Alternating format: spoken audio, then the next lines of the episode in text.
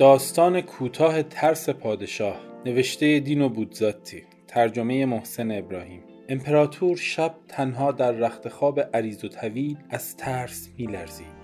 چه کسی برای کشتنش خواهد آمد؟ مرگ از کجا با گام های آرام وارد خواهد شد؟ درست است که در اتاق کناری جوانی وفادار نگهبانی می دهد اما در صورت ضرورت چطور باید صدایش کرد؟ امپراتور در این باره هر نوع تدبیری اندیشیده بود. شاخ شیپوری شکار برای اعلام خطر. اما اگر دردی آرزش می‌شد و نفسش بند می آمد ناقوسی کوچک از آنهایی که در کلیسا به کار می‌برند اما صدایش ضعیف بود و تازه آیا جوان ایرانیان را با مال گاوهایی در حال چرای زیر دیوارهای قصر اشتباه نمی گرفت تنابی که با گذراندن آن از دیوار زنگوله ای را به صدا در می آورد اما آیا موشها امکان نداشت آن را بجوند؟ سگی تربیت شده که با علامت مخصوص او در را باز می کرد خارج می شد و به اتاق مجاور می رفت تا خدمه را خبر کند.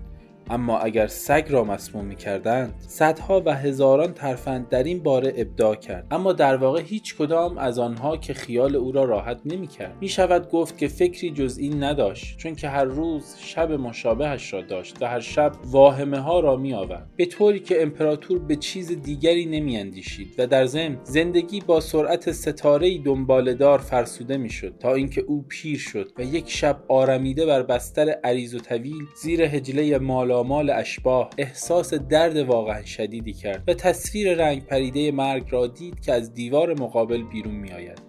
آنگاه نیروهایش تحلیل رفت و حتی نتوانست ناقوس کوچک را به صدا درآورد. نه در شیپور بدمد نه تناب را بکشد نه به سگ اشاره کند نه صدها تمهیدات اعلام خطر را که در طول زندگی تدبیر کرده بود به کار بیاندازد. با نومیدی تمام فقط صدای ضعیف ناله از سینش بیرون آمد. جوانی! فورا از آن سوی دیوار صدایی آرامش بخش پاسخ داد. امر فرمایید الا حضرت بنابراین او همه زندگی بلند را به هدر داده. برای به کمک طلبیدن خدمتکار از اتاق کناری کافی بود اسمش را صدا بزند.